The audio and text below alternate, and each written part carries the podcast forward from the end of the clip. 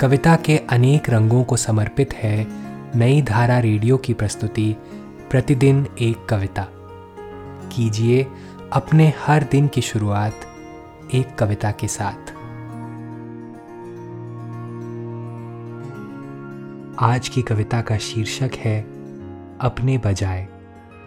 इसे लिखा है कुंवर नारायण ने।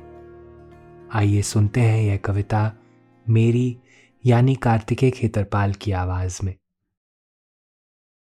रफ्तार से जीते दृश्यों की लीलाप्रद दूरी को लांगते हुए या एक ही कमरे में उड़ते टूटते लथपथ दीवारों के बीच अपने को रोक कर सोचता जब तेज से तेजतर के बीच समय में किसी दुनियादार आदमी की दुनिया से हटाकर ध्यान, किसी ध्यान देने वाली बात को तब ज़रूरी लगता है ज़िंदा रखना उस नैतिक अकेलेपन को, जिसमें बंद होकर प्रार्थना की जाती है, या अपने से सच कहा जाता है, अपने से भागते रहने के बजाय।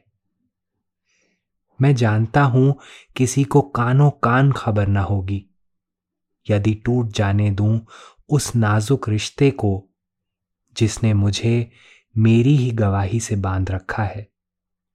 और किसी बातूनी मौके का फ़ायदा उठाकर उस बहस में लग जाऊँ, जिसमें व्यक्ति अपनी सारी जिम्मेदारियों से छूटकर अपना वकील बन जाता है।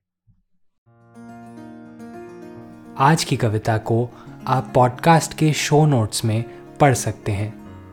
आप जहाँ भी प्रतिदिन एक कविता सुन रहे हैं वहाँ अपने कमेंट शेयर करना ना भूलें।